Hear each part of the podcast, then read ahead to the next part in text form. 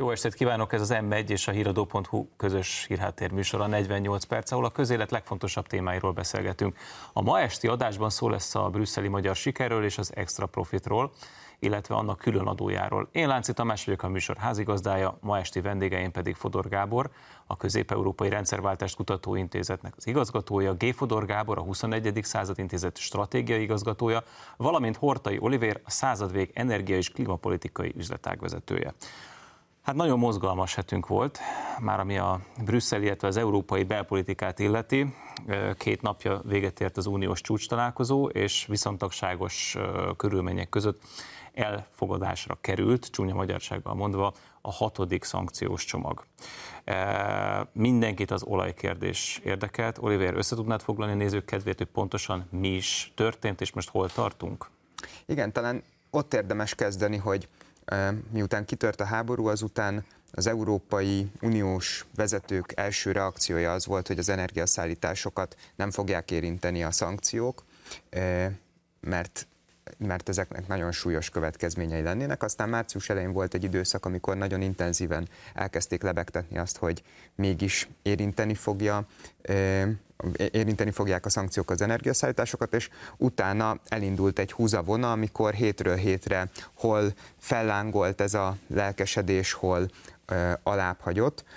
Aztán május előtt április utolsó heteiben úgy tűnt, hogy végleg úgy döntenek a tagállamok vezetői, hogy lekerül az asztalról az energiaembargó kérdése, aztán az Európai Bizottság majd, hogy nem a semmiből, előjött egy olajembargós javaslattal, aminek egy jelentős részét, vagy egy jelentős részéről a médiából értesülhetünk különböző szivároktatásokon keresztül, és volt egy néhány hetes időszak, amikor egy nagy hírkavalkád volt a mértékadó, vagy általában jól értesült nyugati lapokban is néhány, napi, néhány nap különbségével nagyon különböző hírek jelentek meg erről. Az Európai Bizottság egy elég erős média nyomást helyezett a tagállamokra, hogy fogadják el ezt a szankciós csomagot. Talán emlékeznek a kedves nézők arra, hogy a, amikor bejelentette Ursula von, Ursula von der Leyen a szankciós csomagot, akkor azt mondta, hogy ezt néhány nap alatt el fogják fogadni a tagállamok, hiszen mindenki támogatja ezt. Elmondta, hogy az európai háztartások is támogatják az olajembargót, aztán persze kiderült, hogy nem mindenki támogatja, kiderült, hogy az európai háztartások többsége nem támogatja, és ennek megfelelően nagyon elhúzódott a, a vita, és most a hét elejé tanácsülésen került pont ennek a kérdésnek a végére. Az Európai Unió elfogadta az olajembargót, ez vagy az Európai Unió tanácsa, viszont mentesültek az embargó alól a csővezetéken keresztül érkező Magyarország olajszállítások. Így, így van. Alapvetően. Így van. Ezért azt mondhatjuk, hogy a döntés az egy magyar siker, mert Magyarország, amit ebből a helyzetből ki lehetett hozni, azt kihozta. Továbbra is képes biztosítani az energiaellátást, és továbbra is képes biztosítani az olcsóbb nyersolaj beszerzése miatti benzinástop intézkedést. Viszont másfelől egy Euró, én azt gondolom, hmm. hogy egy európai kudarc, ami született. Meglepő, hogy a tagállamok nagyobb része lényegében lefeküdt a bizottsági javaslatnak, annak ellenére, hogy egyébként a választóik nem támogatják ezt, és egyik országnak sem érdeke az intézkedés. Az európai lapokat, akár bal-jobboldali lapot olvasott az ember, akkor egyértelműen magyar sikerként, Orbán Viktor sikereként könyvelték el ezt az egész uniós megállapodást. Magyarán, hogy Magyarországnak sikerült az érdekeit érvényesíteni, de ti ezzel egyetértetek ezzel az értékeléssel? Hát én egyetértek alapvetően. Szerintem nyugodtan lehet azt mondani, hogy ez egy bravúros megoldás volt a miniszterelnök részéről, és meg lehet előtte emelni a kalapot. Az egy más kérdés, hogy, hogy ez egy győzelem, de Kirill pátriárkát és mást is hozzátéve, szóval szerintem ezt le fogják rajtunk verni. Ez nyilván. Jó, majd Kirill pátriárkáról majd egy kicsit később beszéljünk, maradjunk még egyelőre az olajnál. Ti ezt most tartós fegyvernyugvásnak értékelitek, vagy úgy gondoljátok, hogy a bizottság megint elő fogja kapni majd ezt az ügyet, amikor éppen úgy érzi, vagy esedékesnek látja, és fölborítja a most született megállapodást? Hát először is szerintem a nyugati lapoknak igaza van ebben a kérdésben, tehát Orbán Viktor érdekérvényesítő képessége megmutatkozott ebben a helyzetben, elérte, amit akart. Számomra inkább riasztóbb, hogy mit akar Európa. Tehát mintha nem mérlegelnék a következményeket, tehát ez rohanás a szakadék felé, és én szkeptikus vagyok azzal kapcsolatban, hogy leállnának. Tehát ugye ukrán részről rögtön jött a javaslat, hogy kellene már a hetedik szankciós csomag is, ami a gázt érintene, és úgy látom, hogy nincsen olyan stop tábla, ami megállt parancsolna az európai elitnek. Ilyen értelemben én egy hosszú küzdelemre számítok a magyar érdekérvényesítés és az európai öngyilkosság és tanácstalansággal szemben, vagy, vagy között. Nem tudom, mi történik Európában. Az a helyzet. Fogalmam sincs, hogy milyen racionalitás alapján magyarázható ezeknek a döntéseknek a sorozata. Ahogy mondta Oliver, szembe megy a választók akaratával, a háztartások nem értenek ezzel egyet, nőnek a rezsijárak, nem lesz olaj, nem lesz gáz, leállnak az üzemek, a német autóiparnak vége, legalábbis meg fog rodjanni, nem tudom. Ennyire, akkor... ennyire elkeserítő a helyzet? Így Mondd azt, hogy igen. És, és Gábor rácsatlakozója, ennyire igaza van, hogy most már a nyugati lapok is arról írnak, hogy ez egy nagyon komoly hiba volt az Európai Bizottság részéről, hogy úgy tett egy embargós javaslatot le az asztalra, hogy azt semmilyen megalapozó tanulmányjal nem támasztotta alá, hogy azt hogyan lehet megvalósítani, és részben ennek is köszönhető, hogy erről végül egy, egy vita. Jó, egy pillanat rájunk itt meg ennél a pontnál. Tehát Brüsszelben mindenkinek elment a józan esze, letettek egy javaslatot, ami az egész életünket felborítja, nem néztek, nem néztek utána, hogy milyen következményekkel jár. De mi történt Európa fővárosaiban? Tehát ők megszavazták ezt a csomagot. Nekem egy kérdésem lenne, hát ha tudtok rá válaszolni, hogy ez kinek az érdeke? Mert én azért, azért zárójelbe tenném, hogy mindenki megbolondult, tehát azért mégiscsak egy racionális, önérdekkövető politikai elitről van szó, politikai és gazdasági elitről. Kényelmes magyarázat, hogy mindenki hülye, de szerintem azért korlátozottan tartható. Tehát valamilyen érdeknek lennie kell, és valamilyen befolyásgyakorlásnak lennie kell, ami keresztül vitte ezt a hát, őrültséget. Az biztos, hogy nem az európai polgárok voltak, akik ezt kikövetelték. A Bildben egyébként megjelent egy nagyon durva magyar miniszterelnököt támadó cikk, nem tudom, hogy találkoztatok-e vele, német újságíró követte el ezt a cikket, árulnak nevezte a magyar miniszterelnököt, amiért Magyarország kimarad gyakorlatilag ebből az egész olajembargóból. Majd utána érdemes volt belelapozni, hogy mit mondanak a kommentelők. Ők ugyanis nem az újságíróval értettek egyet, hanem a magyar miniszterelnökkel. Sok ezer kommentet lehet olvasni, ahol azt mondják, hogy a magyar miniszterelnök helyesen járt, és bár nekik is lenne ilyen vezetőjük. Tehát az biztos, hogy nem a lakosság kényszerítette ki Nyugat-Európában ezt a szankciós csomagot. De akkor mi lehet az érdek, kinek a javát szolgálja ez? Hát ez nem egy egyszerű dolog szerintem ezt megválaszolni, már csak azért is, mert ahogy itt ti mondtátok. Bocsánat, csak akkor egyet értettek, hogy kell lenni valamilyen érdeknek? Tehát valami magyarázza mégis ezt a viselkedést. A, mondom akkor a válasz, hogy szerintem mi a válasz arra a kérdésre, amit föltettél. Szerintem az magyarázza, hogy azért ne felejtsük el, hogy az, az, az oroszok, amikor felrúgtak minden nemzetközi szerződést és minden ö, nemzetközi jognak az alapját ö, adó ö, addigi normarendszert, amiben egyébként hittünk, ugye mert ez a támadás az ilyen volt, akkor természetes módon valahogy erre reagálni kell a világnak. Hát nem tehetik meg azt, hogy hadseregeket vezényelnek Oroszországba, nem teheti meg az Egyesült Államok, hogy megtámadja Oroszországot, Németország és Franciaország se teheti meg. Ezt már hanem, ebben a stúdióban sokszor Hanem szankciókat kell ilyenkor alkalmazni. Ezt mindig elmondott, hogy Így szankciókat. pontosan, tehát ez, a, ez az eszköz van a kezükben. Oliver éppen most mondta el, és ebben nagy valószínűséggel igaza van, hogy semmilyen tanulmány, semmilyen kutatás nem előzte Igen. meg ezeknek a szankcióknak a bevezetését, és úgy tűnik, hogy ezek a szankciók inkább az európai embereket sújtják, és nem Oroszországot. Igen. Tehát, nekem az, van, nekem az a kép, akkor a szankciós mantra, és akkor, ahogy Gábor mondja, ugye jön a hetedik. Igen. Hát nem lehetne, hogy a hetedik előtt körülnézünk, hogy egy kinek a húsába a is vágunk bele? Légy. De szóval az a helyzet, hogy én az Olivért ugye rendszeresen szoktam hallgatni, mert érdekes dolgokat mond erről a kérdés, és mindig elmondja ezt a tanulmányt, amiben nyilván igaza van, mert egy ilyen fontos döntés előtt hát tényleg kellene csinálni hatástanulmányt, vagy valami szélesebb körű felmérés, hogy hogy működik ez az egész. De ne felejtjük el, hogy itt van egy elvi kérdés. Tehát az, hogy működik-e, működik-e a nemzetközi jog. Működik, egyébként zárójelbe jegyzem meg, a finnek és a svédeknek a lépése az, hogy most ők a NATO-hoz közelednek. Ugye a svédek esetében egy semleges országról van szó, többek között azért is történik, mert a nemzetközi jognak is alapja az, hogy a semlegességet garantálni kell egyes országoknak. Oroszország éppen ezt rúgja fel. Ez az álláspont, amit képviselsz, meg Olivért, mert úgy beszélünk, hogy szegény nem jutott Csak szóhoz. annyit szeretnék hozzátenni, szerintem az a kérdés, hogy egy, hogy egy elvi ügy miatt hány embert sodrunk a szakadék szélére, hány európait. Tehát a héten lenyilatkozta a Nemzetközi Energiaügynökség vezetője, hogy itt már nyár második felére üzemanyagellátási problémák lesznek. Szóba került itt többször a hetedik szankciós csomag. Kadri Simpson, az Európai Bizottság energiaügyi biztosa elmondta májusban, hogy ahogyan az olajembargó bevezetésre kerül, rövid idővel utána le fogják tenni a gázembargóra vonatkozó javaslatai.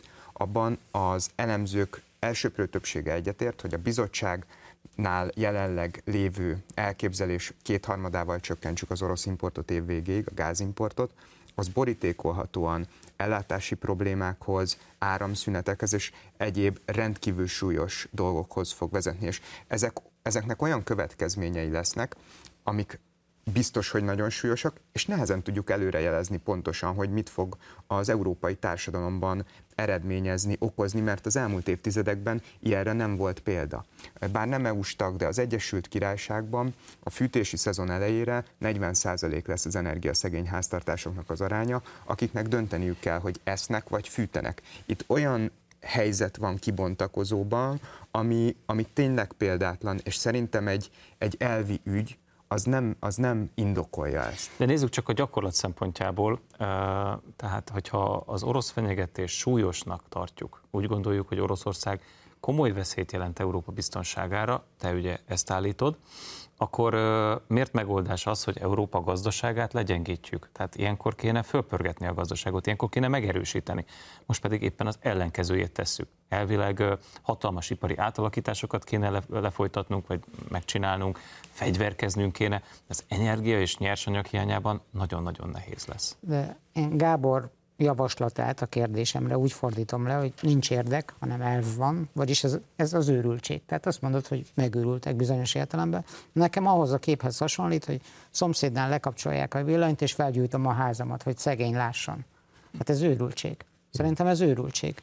Lehet elvekkel magyarázni, de hát itt van Olivernek a, a nézőpontja, ami Hát ő ért ehhez a kérdéshez, mi csak a politikai dimenziókat tudjuk latologatni, hogy őrültség vagy, vagy érvek, esetleg érdekek jelennek-e meg, de hát itt hát parasztlázadás lesz. Igen, Tehát ez egy, egy nagyon komoly társadalmi, gazdasági forrongás lesz Európába, nem tudom, hogy az elit megúszza, nem tudom, milyen belpolitikai változások indulnak el, nem tudom, mi fog történni az Európai Unióval, mint szerkezettel, mint struktúrával, és akkor ezek még csak a legkézenfekvőbb következményei lehetnek ennek a, ennek a hatodik, hetedik, nyolcadik, akár hanyadik szankciós de az a helyzet, hogy a politika és különösen a nemzetközi politika az pontosan ezen az egyensúlyon nyugszik, elvek és érdekeknek az egyensúlya. Tehát nem lehet pusztán, csak, nem, nem, nem lehet pusztán csak érdekek alapján politizálni, mert az azt jelenti, hogy aki az erősebb, természetesen az mindent visz.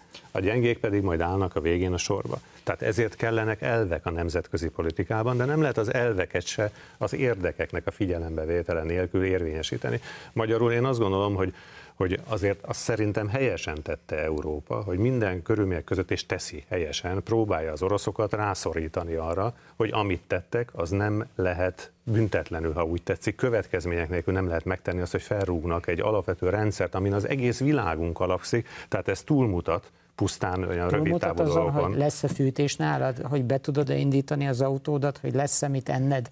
Azon, ér ennyit? Gábor, ez, ez, ér ennyit? ez arról, nem tudom, arról szól, hogy aláírsz nemzetközi szerződéseket, arról, hogy betartasz bizonyos szabályokat, vagy arról van szó, hogy ha atomfegyvered van, akkor mindent megtehetsz. Egyébként bárkire, bármikor, ha a kedved úgy szottyan, rátámadhatsz, és elvesz tőle mindent. De Gyakorlatilag erről szól ez a történet. Kell, Európának kell itt nem, igazságot de, tenni, meg okay. megmutatni, hogy hát Én erre azt gondolom, ilyen értelemben én, hogy már az Olivérre a tekintetben egyetértek, hogy hát azért persze ezt azért alátámasztani kellett volna, persze nem kéne fej fejjel a falnak rohanni. Persze, valamilyen módon ezt körbe kéne járni, nem kéne feltétlenül ennyire sietni, de az, el, az alaphelyzettel, hogy itt valamit tenni kell, mert egyébként az egész világ felborult. Tehát mondom, innentől kezdve akkor, akkor kaszát, fel, fegyvereket a kézbe, aztán bízunk benne, hogy nem fognak minket megtámadni. Tehát nem működhet így a világ, az a helyzet, nem működhet így. Nem működhet így a világ, az egy normatív, ugye ezt pontosan tudod, mint egyetemi tanár, ez egy normatív megfogalmazás, szeretnénk, hogy ne ilyen legyen a világ, de úgy tűnik, hogy az erő, a nyers erő visszatért a történelembe, amelyről azt gondoltuk, hogy már kihalt, már ilyen eszközöket nem alkalmaznak az államok, tehát végül is ehhez a helyzethez kell adaptálódnunk. De azt akartam még kérdezni Olivértől, hogy fölmerült az is, hogy Magyarország az Adria kőolaj vezetéken is elkezd olajat beszerezni, vagy legalábbis ennek a lehetőségét megteremti. Mit kell erről tudni? Ezen a vezetéken már most is szerzünk be nyersolajat, tehát a, az orosz beszerzés után ez a második legnagyobb jelentős, vagy a második jelentős forrásunk. Ahhoz, hogy az orosz nyersolaj kiváltható legyen, ahhoz két fő feltételnek kell műszakilag teljesülnie. Az egyik az Adria vezetékben végre kell hajtani egy kapacitást fejlesztést horvát oldalon, másrészt pedig a százhalombattai finomítói kapacitás finomítói kapacitásunkat át kell állítani. Ez mind a kettő idő és költségigényes. Egyébként én amennyire tudom, az előkészítő munkálatok azok már elkezdődtek erre vonatkozóan, de a műszaki feltételek megteremtéséhez is több év kell.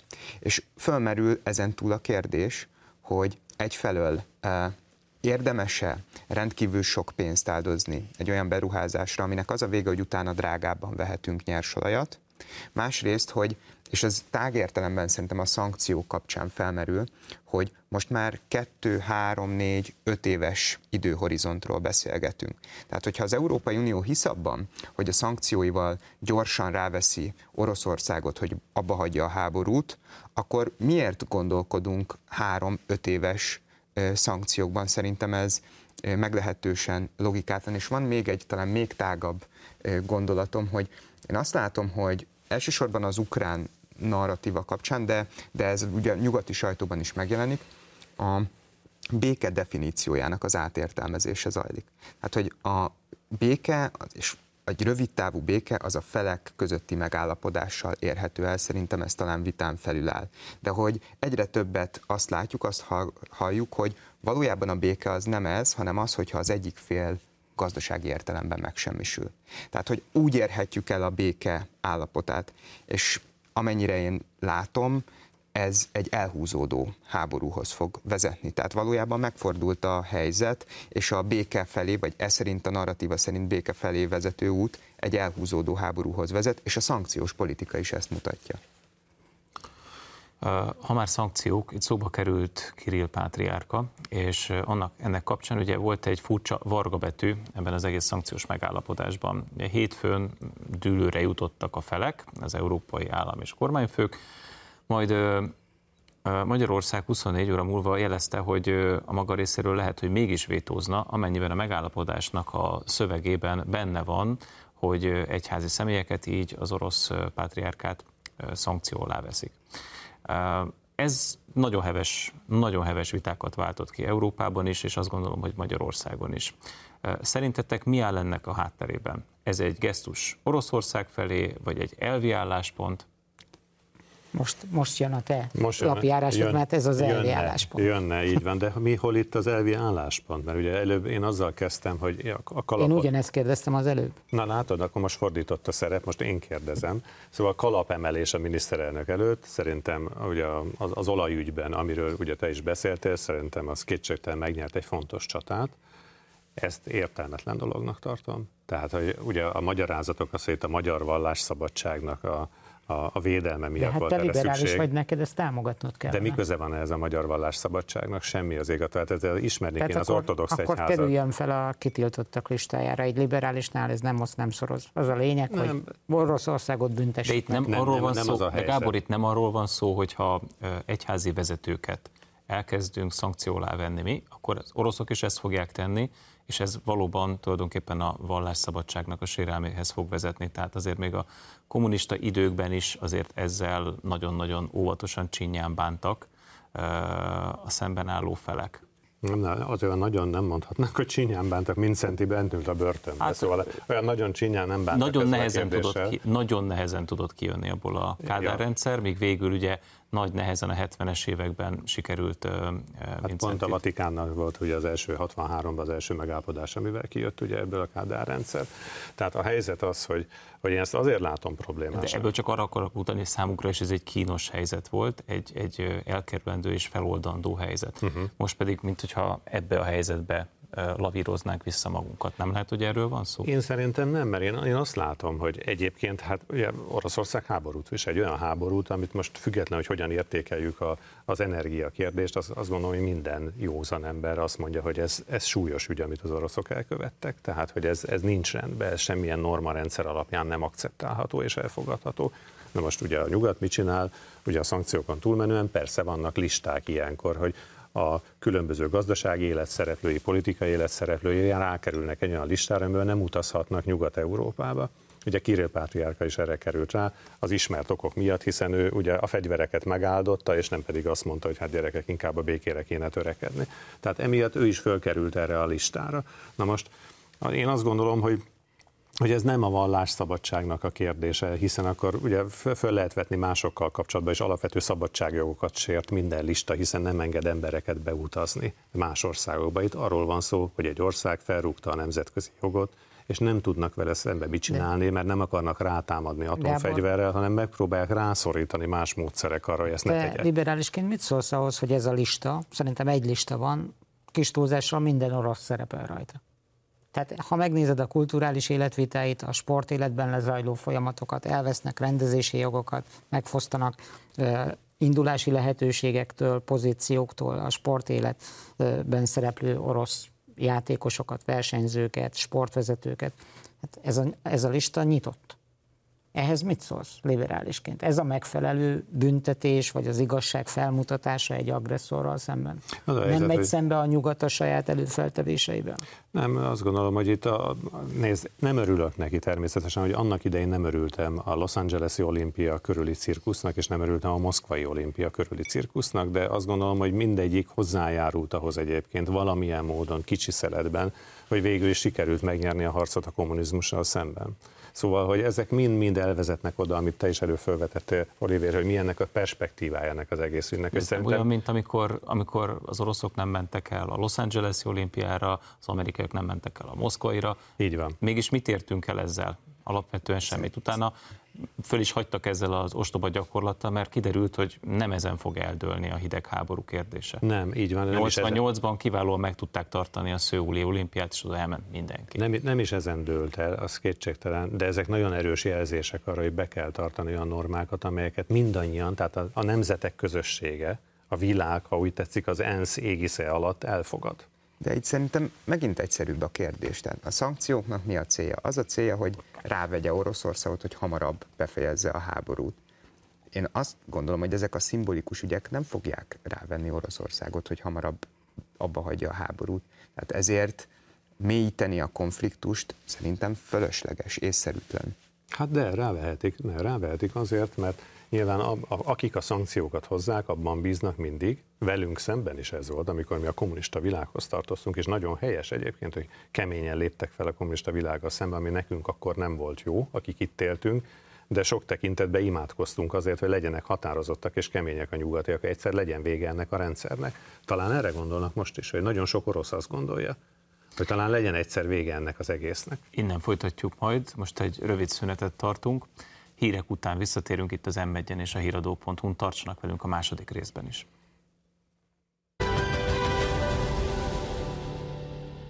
Ez itt a 48 perc, folytatjuk a beszélgetést Fodor Gáborral, G. Fodor Gáborral és Hortai Olivérrel, aki még szorult egy gondolat. Elhangzott az első félidőben, hogy úton van már a hetedik szankciós csomag is, ami nagy valószínűséggel a földgázt fogja érinteni. Mit tudunk erről? Hát május, első, május első hetében Kadri Simpson energiaügyi biztos bejelentett, hogy ez még májusban asztalra kerül ez a szankciós csomag. Egyébként olyan szempontból a gáz az előre haladottabb állapotban van, mint az olaj, hogy ott még áprilisban kiadott a bizottság egy néhány oldalas dokumentumot, amiben a helyettesítésre vonatkozó ötleteit összeszedte. Ez azóta kiderült, hogy, hogy ezek nem reális elképzelések. A Financial Times úgy fogalmazott, hogy vadul irreálisak a tavalyi évben 155 milliárdot importáltunk Oroszországból, és évvégéig 100 milliárdot dal csökkentenék a tavalyi import mennyiséget. És a probléma az az, hogy ezt, ezt nem tudjuk máshogyan pótolni. Ennek a felét az cseppfolyósított földgázból teremtenék meg, de egyszerűen nem áll rendelkezésre ennyi a világpiacon, nincs meg az EU-nak a megfelelő mennyiségű fogadókapacitása, a szállítási infrastruktúra nem megfelelő hozzá, 15 milliárdot remélnek fogyasztási, háztartások fogyasztásának a csökkenéséből. Ez az, ami a médiában a leggyakrabban felmerül, de valóban ez a legabszurdabb, és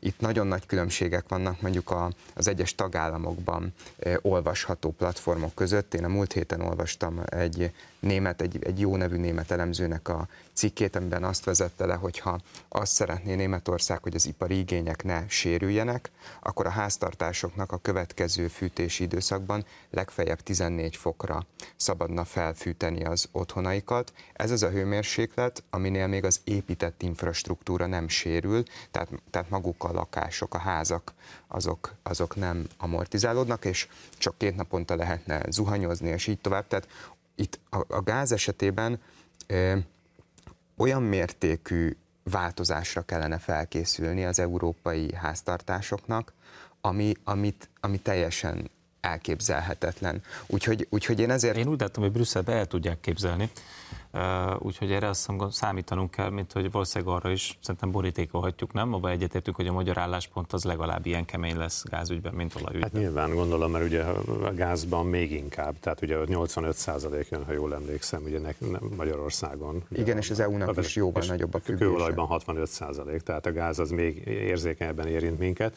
De amit most mondtál Tamás Brüsszel kapcsolatban, itt hadd utaljak vissza a Bildre, amit említettél, hogy, és a Gábor is szóba hozta ugye az előző fordulóban ezt, hogy miért van ez, és miért, miért tesznek ilyen javaslatokat az európai vezetők. Szóval ne felejtjük el szerintem, hogy azért az embereknek a véleménye az el fog hozzájuk is jutni. Tehát, hogyha ez átlép egy bizonyos határt, egy bizonyos szintet, amit te a Bildnél most mondtál példaként, és amit tapasztaltál, az meg fog jelenni a, a politikában is, hiszen ez a demokráciának a sajátossága. De Gábor, el lehet képzelni, hogy előre ezt nem lehet tudni?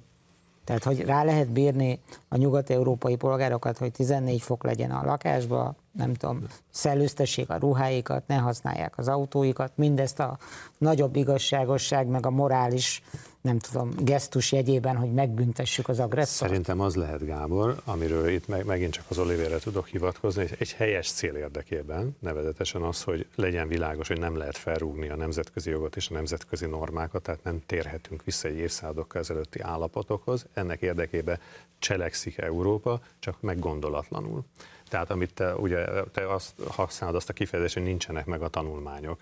Ugye most mondtál is egy másik példát a gáz esetében, hogy arról a Financial Times azt írta ugye a javaslatokról, hogy azok tarthatatlanok lényegében, meredekek. Financial szóval, Times, szóval, Financial Times egyébként, uh, bocsánat, csak lépünk szerintem tovább, uh, mert nagyon rohan az idő, és még rengeteg témánk van. A, a, a, nem csak a Financial Times, sok nyugat-európai lap, egyre gyak, illetve amerikai tengeren túli lap ír arról, hogy azért Európa felé, nyugati világ felé egy gazdasági válság közelít.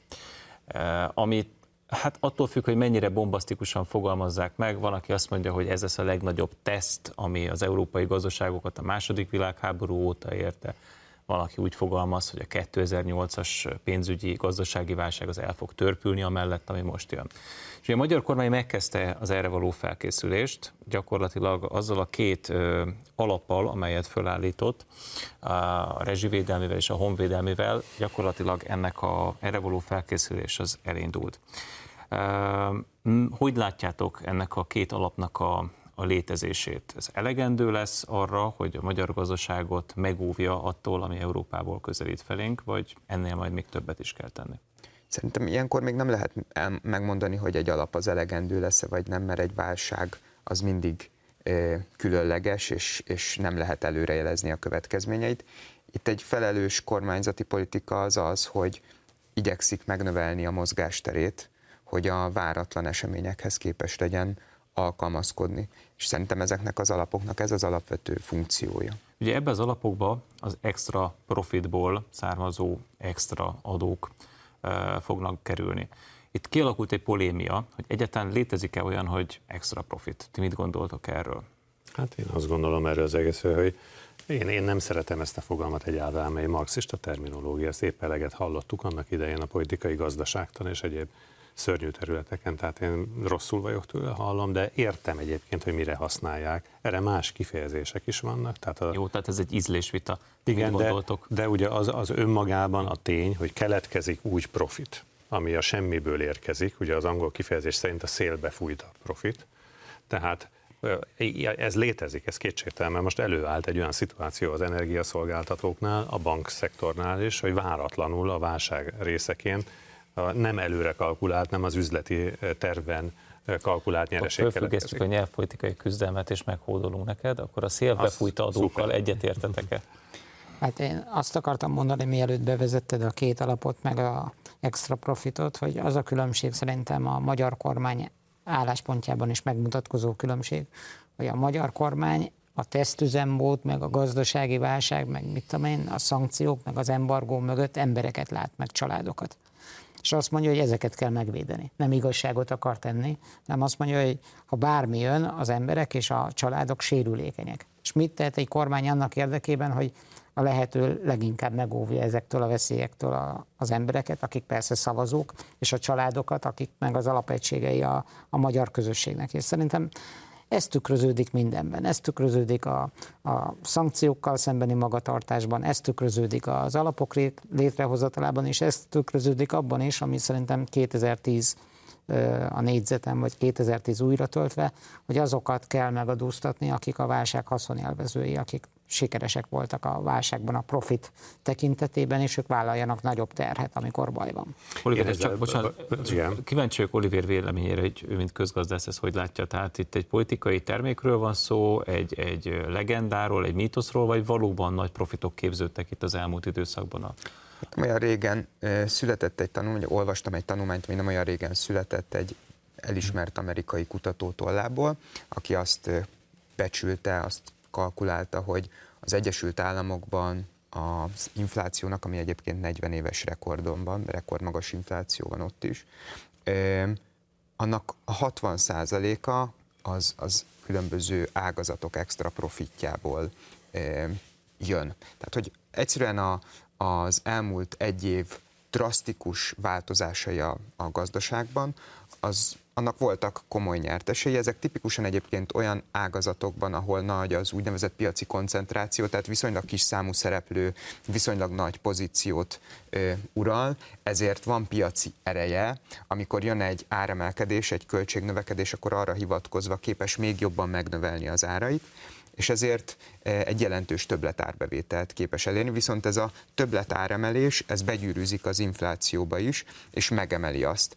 Ez szerint a kutató szerint az amerikai infláció 60%-ban ennek köszönhető. Tehát szerintem ez, ez el is dönti azt a vitát, hogy van-e ilyen, vagy uh-huh. nincs, és én ezt méltányosnak tartom, hogy a sérülékeny csoportokat, azokat, azokat ebből a, ebből a profitból, ebből az extra profitból támogass. Ráadásul ez nem csak egy magyar gyakorlat, tehát nem Orbán kitalálta, és itt megint szédíti ezzel Európát, ugye a britek is ezt csinálják, és alapvetően, ha jól értem, az Európai Unió különböző dokumentumait lehetőséget adott a nemzetállamoknak, hogy ezektől a úgy mondjuk extra profitot termelő ágazatoktól, meg cégektől tulajdonképpen el lehessen vonni jövedelmet. Meg sok történelmi példa is van rá. Én sem gondolom ezt ördögtől valónak sokan vannak biztos, akinek ez egy rossz szájízt ad. Én azt látom, hogy az elmúlt tíz évben, talán több, a 2008-as válság óta az ilyen ízlésbeli ügyek a gazdaságpolitikában elhalványultak. Az a kérdés, hogy az adott problémára mi a legjobb megoldás, és egyszerűen azt kell alkalmazni. Igen, de visszakanyarodva a Tamás eredeti kérdésére, szóval én egyébként Most azon túlmenően mondom, hogy nekem nem tetszik ez a kifejezés, és azt gondolom, hogy ilyen, ilyen értemben nincs is, de ha használjuk, akkor természetesen tudjuk, hogy mit értünk alatta, és ez rendben is van szerintem, hogy ilyen alapok létrejöttek, tehát ezzel nincs baj. Az egész elvel sincs nekem bajom azzal, amit például te itt mondtál, Gábor, ö, ö, alapelvként, de ugye te azt kérdezted, Tamás, hogy elegendő lesz-e ez a két alap erre, és én azt gondolom, hogy nem. Tehát ezt, erre mindenképpen szerettem volna visszatérni, mert hogyha az Európai Uniós pénzek nem jönnek Magyarország számára, tehát továbbra is az a helyzet, ami a jelenlegi állapot, hogy el vagyunk vágva egy olyan forrástól, ami nagyon fontos lenne, akkor szerintem gond lesz. Tehát ezek sem lesznek elegendőek, ezek az alapok sem, hogy ezt a problémát valahogy megoldjuk. Én itt továbbra is tartom azt, amit mondtam, nem, nem tudjuk, hogy elegendő lesz, vagy nem. Nagyon nehezen látjuk a következő heteket, hónapokat is, pláne az év végét az, az minél nagyobb mozgástere van a kormányzatnak szerintem ebben a helyzetben. Igen, csak egy, egy gondolat ehhez még ne haragudj, ezért lenne szerintem fontos, hogy a csata megnyerése mellett legyen kooperáció. Ugye a miniszterelnök elmondta a siker receptjét, a CIPEC konferencián ott szerepelt egy pont, ami arról szól, hogy legyenek barátaid. Ezt most megint még egyszer aláhúznám, hogy hol vannak a barátaink. Tehát, hogy ezek kellenek. Nagyon-nagyon kellenek, pont ezért, amiről beszéltünk, ezek az Európai Uniós pénzek nagyon is kellenek Magyarország számára. Én azt nem értem, hogy miért van szükség politikai barátokra egy olyan forráshoz, ami Magyarországnak szerződés szerint jár. Hát pontosan ezt akartam kérdezni, hogy de ki a hunyó ebben a kérdésben? Hogy itt belengedted, hogy nem jönnek az uniós pénzek, mintha Magyarország lenne ebben a hunyó. Te azt mondod, hogy Magyarország a hunyó, hogyha jól viselkedünk, beállunk a sarokba, bólogatunk, megszavazzuk a szankciókat, elfogadjuk, amit a bizottság meg Brüsszel akar, akkor jönnek majd a pénzek. De hát nem erről van szó. Hát nem. nem ez a logikája De nem a is forrásokhoz való hozzáférésnek. Én azt mondom, hogy érdemes, érdemes kompromisszumokat kötni. Hát a politika az nem csak arról De most milyen kompromisszumot kössük? Például a lengyelek ma kötöttek kompromisszumot. Tehát épp a lengyelekkel megállapodtak. Az hát a helyzet, idáig Magyarország és Lengyelország meg Lengyelországnak a viszonyát a háborúhoz. Na jó, oké. Okay, Na jó, hát akkor hát, ha így de, megyünk, de most, hát akkor. Meg az energetikai szankciókhoz. Tehát az, hogy Lengyelországban most már leálltak az orosz gázszállítások, Lengyelország Németországból pótolja a gázigényét ugyanúgy orosz forrásból érkező gázzal. Szerintem a lengyel állás, álláspont ebben a kérdésben az kifejezetten álságos. Jó, lehetséges, hogy álságos, de minden esetre kötöttek egy kompromisszumot, tehát én, amit mondok, tehát az én állításom az, hogy Magyarországnak is kell keresni a lehetőséget, hogy hogyan tud valami megállapodást kötni az Unióval. Tehát nem csak fel kell sorakoznunk állandóan minden ügyben, és azt mondani, hogy de akkor nekünk van igazunk. Oké, okay, még egyszer mondom, ebben szerintem igaza volt Magyarországnak. Tehát erre mondtam az elején azt, hogy kalapemelés a miniszterelnöknek. Ezt jól csinálta szerintem. Kirill Pátriárkát már nem, mert azt le fogják rajtunk Jó, verni az a helyzet. Ne, ne kanyarodjunk vissza, bocsánat, ne kanyarodjunk vissza. Oliver azt mondta csak egy mondat, hogy hát szerződés szerint jár ez a pénz. Hát a szerződések megtartása az egy európai elv, nem? Akkor milyen kompromisszumot kell kötni kivel? Na jó, oké, most me, me, Arról nem is beszél, hogy ezek a kompromisszumok mindig elég egyoldalúak, általában arról szól, hogy Magyarország hajoljon meg. Én nem akarok magamnak olyan barátot, és azt hiszem ezt nem is barátságnak hívják, ahol mindig az egyik hajbókol, de szerintem lépjünk tovább. A, még már a választások előtt több baloldali közgazdász elmondta azt a véleményét, hogy a 480-as benzinár az fenntarthatatlan aztán amikor lezajlott a választás, akkor még egyszer elmondták, hogy mindenki értse, hogy ez fenntarthatatlan, és a kormány ki fogja vezetni hamarosan. Most ehhez képest úgy tűnik, hogy a benzinár stop marad. Ha tippelned kéne, akkor meddig? Nem szívesen tippelném ezt meg, mert a benzinárstopnak az a lényege, hogy ebben a turbulens helyzetben védje a, a fogyasztókat. Én azt gondolom, hogy amíg a helyzet ilyen szinten turbulens, amíg a nyersolajárak van a nyersolajpiacon ilyen változások vannak, addig ez egy nagyon hasznos eszköz, de a kormányzat többször is nyilvánvalóvá tette, hogy ez egy ideiglenes intézkedés, ami ettől a válságos helyzettől védi a fogyasztókat. A baloldal ugyanazt csinálta a benzinástop esetében, mint a rezsicsökkentés esetében, váltakozva mondta azt, hogy vagy fenntarthatatlan, vagy túl nagy profitot eredményez a molnak, annak a függvényében, hogy éppen az urál típusú nyersolajárak azok hol álltak. Itt azt az nem ment át számukra az az üzenet, hogyha naív szeretnék lenni, hogy egy ilyen, egy ilyen árrögzítés az pontosan az árváltozásból fakadó kockázatokat helyezi át a háztartási szereplőkről nagy multinacionális energetikai vállalatokra. Azért, mert ők egyszerűen jobban képesek kezelni ezeket a kockázatokat, mint egy háztartás. No, hát Érdekes heteket élünk át, olajembargó, gázembargó, az orosz tévében már a harmadik világháborúról beszélnek, de azért a magyar belpolitika sem szűnt meg, óriási csatározások zajlanak a jobbikban. Igen, látom Gábor, te is mosolyogsz, mert forra a világ bús tengere, de hát azért itthon is történnek tényleg dolgok, és rögtön hozzád is fordulnék, mert azért te megéltél egy pártnak a fölbomlását, szemtanúja voltál, és mint hogyha valami kísértetesen hasonló történne most a Jobbikban, mint ami annak idején az SDS-ben. A Jobbikban talán egy kicsit nyersebben és hangosabban és durvábban. Hogy látod a Jobbik helyzetét? Van egy végjáték érzése az embernek, ez, ez való igaz. Mondjuk nehéz nekem erről nagyon távolságot tartva beszélnem, mert eleve a Jobbikról azt gondolom, már eleve az ellenzéki együttműködés, és azt gondoltam, hogy az egyik alapvető hibája az volt, hogy a Jobbikot szerepelt benne, mert egy ilyen múltú ilyen elvekkel érkező pártal nem lett volna szabad együttműködni, de most félretéve ezt a nem mellékes kérdést hozzátenném. Tehát az, ami zajlik, tehát hogy megválasztanak egy elnököt, majd néhány héttel rá, most úgy néz ki, hogy éppen megpucsolják, és, és az elnök fog távozni a, a, a pártból, és közben a pártnak a, a támogatottsága, a támogatói azok lényegében megszűntek, eltűntek. Hát ez, ez, ez erre nem tudok más mondani, mint az, hogy ez egy végjáték. Hát én tudnék komolykodni, hogy szerintem van, van olyan törvény a politikában, hogy törésvonalak vas törvénye, tehát következmények nélkül nem lehet átlépni bizonyos törésvonalakat. Az SZDSZ átlépett egyet, amikor az MSZP-vel koalícióra lépett, és utána is kitartott a kommunista utódpárt mellett, a Jobbik meg átment balra és a szavazók megmaradtak. És egész egyszerűen ez a kutya komédia, amit a nyilvánosság előtt zajlik, a mélyben megmagyarázható szerintem, hogy ezt nem lehet ö, következmények nélkül megtenni. És hát a szereplők kvalitásai magyarázzák, és jósolják majd előre, hogy milyen gyorsan fog végbe menni ez a végjáték. Szerintetek miért zajlik most a jobbikban a, harc? A, egész egyszerűen a pártkasszáért, ezt sejtem, hogy mire gondolsz, a pártkasszáért, vagy a politikai irányvezetésnek, a, a politikai ideológiának a meghatározásáért? Tehát gondolkodik ott még valaki abban szerintetek, hogy hogyan lehet a zuhanó géporrát fölhúzni, vagy most már csak arról van szó, hogy azt a hátralévő négy évben, amikor még jár a pártnak a támogatás, akkor, akkor azt hogyan lehet ki hogyan tudja elkölteni, maradjunk ennyiben. Hát nézd, belülről mindig másként néz ki az ilyesmi. Tehát, hogy én ezt átéltem belülről is, hogy hogy néz ki ugye a, a, a, egy, egy pártnak a küzdelme ilyenkor, egy nagyon nehéz helyzetben lévő küzdelem, és erre mondom azt, hogy szerintem belül azt gondolhatják a résztvevők, hogy, hogy azért kell harcolni, hogy még valahogy meg lehessen menteni ezt az egész formációt. Hát itt jön be az, hogy te távolabbról nézve mondod azt, amit mondtál előbb Gábor, és ebbe igazad is van, mert ezek a legsúlyosabb kérdések, ez kétségtelen, hogy van-e valamiféle politikai identitás, van-e valami mondani való, mert még egy pártra, amelyik ugyanazt mondja a baloldalon, nyilván nincs szükség.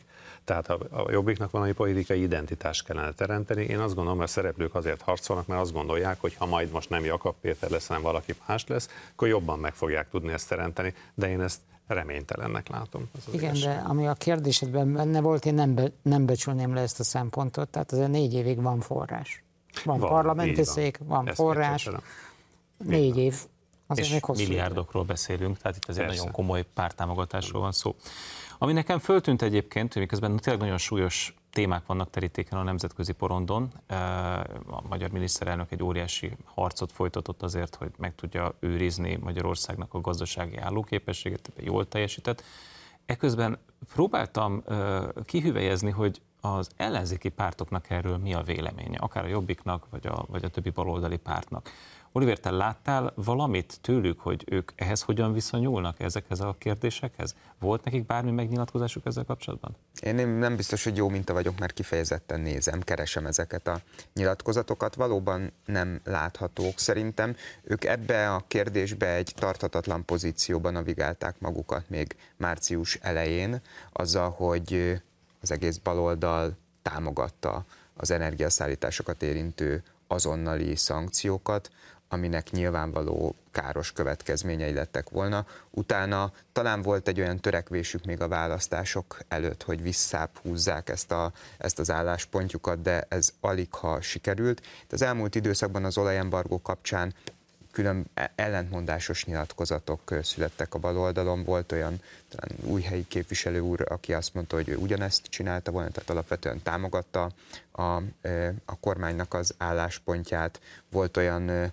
képviselő, aki meg ezt valójában kudarcként próbálta kommunikálni, tehát ilyen módon ellentment a, a, a, azzal, amit mindenhol elismertek. Én, én nem látok határozottan artikulált álláspontot ebben a kérdésben. Valószínűleg ezeket azért lehet, mert uh, tulajdonképpen még mindig pozícióharcok uralják az ellenzéket. Tehát uh, ugye most elnököt, új elnököt választott a, a Momentum is, nem tudom, értesültetek-e róla, hogy hát ki az új elnök? Értesültünk. De most, ha a tesztet kell kitölteni, lehet, hogy eltalálom, hogy hogy hívják. Ugye a Gelencséről van szó. Így van.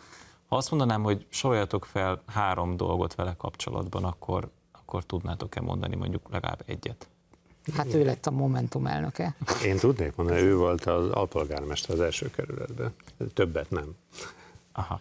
Hogy esetett rá a választás? Hiszen mondjuk úgy, hogy nem ő volt a pörője csapatban. Voltak az nála sokkal ismertebb frontvonalban lévő momentumos politikusok.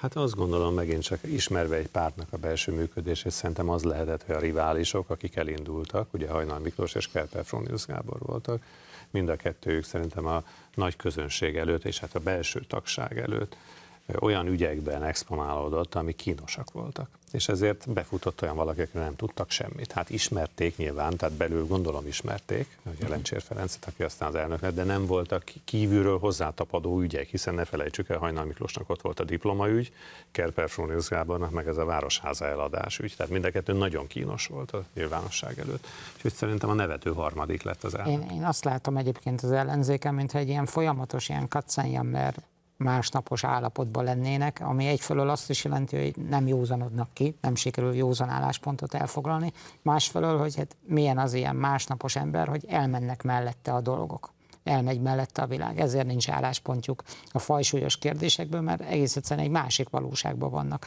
Lehet ezt pozícióharcnak nevezni, de én azt tapasztalom, és lehet, hogy ez is az egyik magyarázat, mondjuk a Momentum érdekes személyzeti politikájára, hogy van egy ilyen riadság, meg egy ilyen bizonytalanság is ezekben az ellenzéki pártelitekben, hogy most akkor hol tartanak ők ebben a folyamatban, és hogyha most előre mennek, akkor annak mi lesz a következménye, hiszen egy óriási vereséget szenvedtek el. Most húzzák magukra a politikai pozícióból fakadó lehetőséget, meg egyáltalán népszerűségvesztésnek a terhét, vagy várjanak ki. Szerintem egy ilyen kivárás is magyarázhatja, hogy ilyen furcsa dolgok alakulnak, bár a jobbikot semmi sem magyarázza. Hát nézd, egy ilyen, ahogy te fogalmaztál, Sajnos egy ilyen súlyos vereség után nyilvánvaló, hogy bénultság van és ez a végszó. Ennyi fért a 48 percbe, köszönjük a figyelmüket, egy hét múlva találkozunk az m és a híradó.hu-n, addig is, ahogy mondani szoktam, tartsák szárazon a puskaport.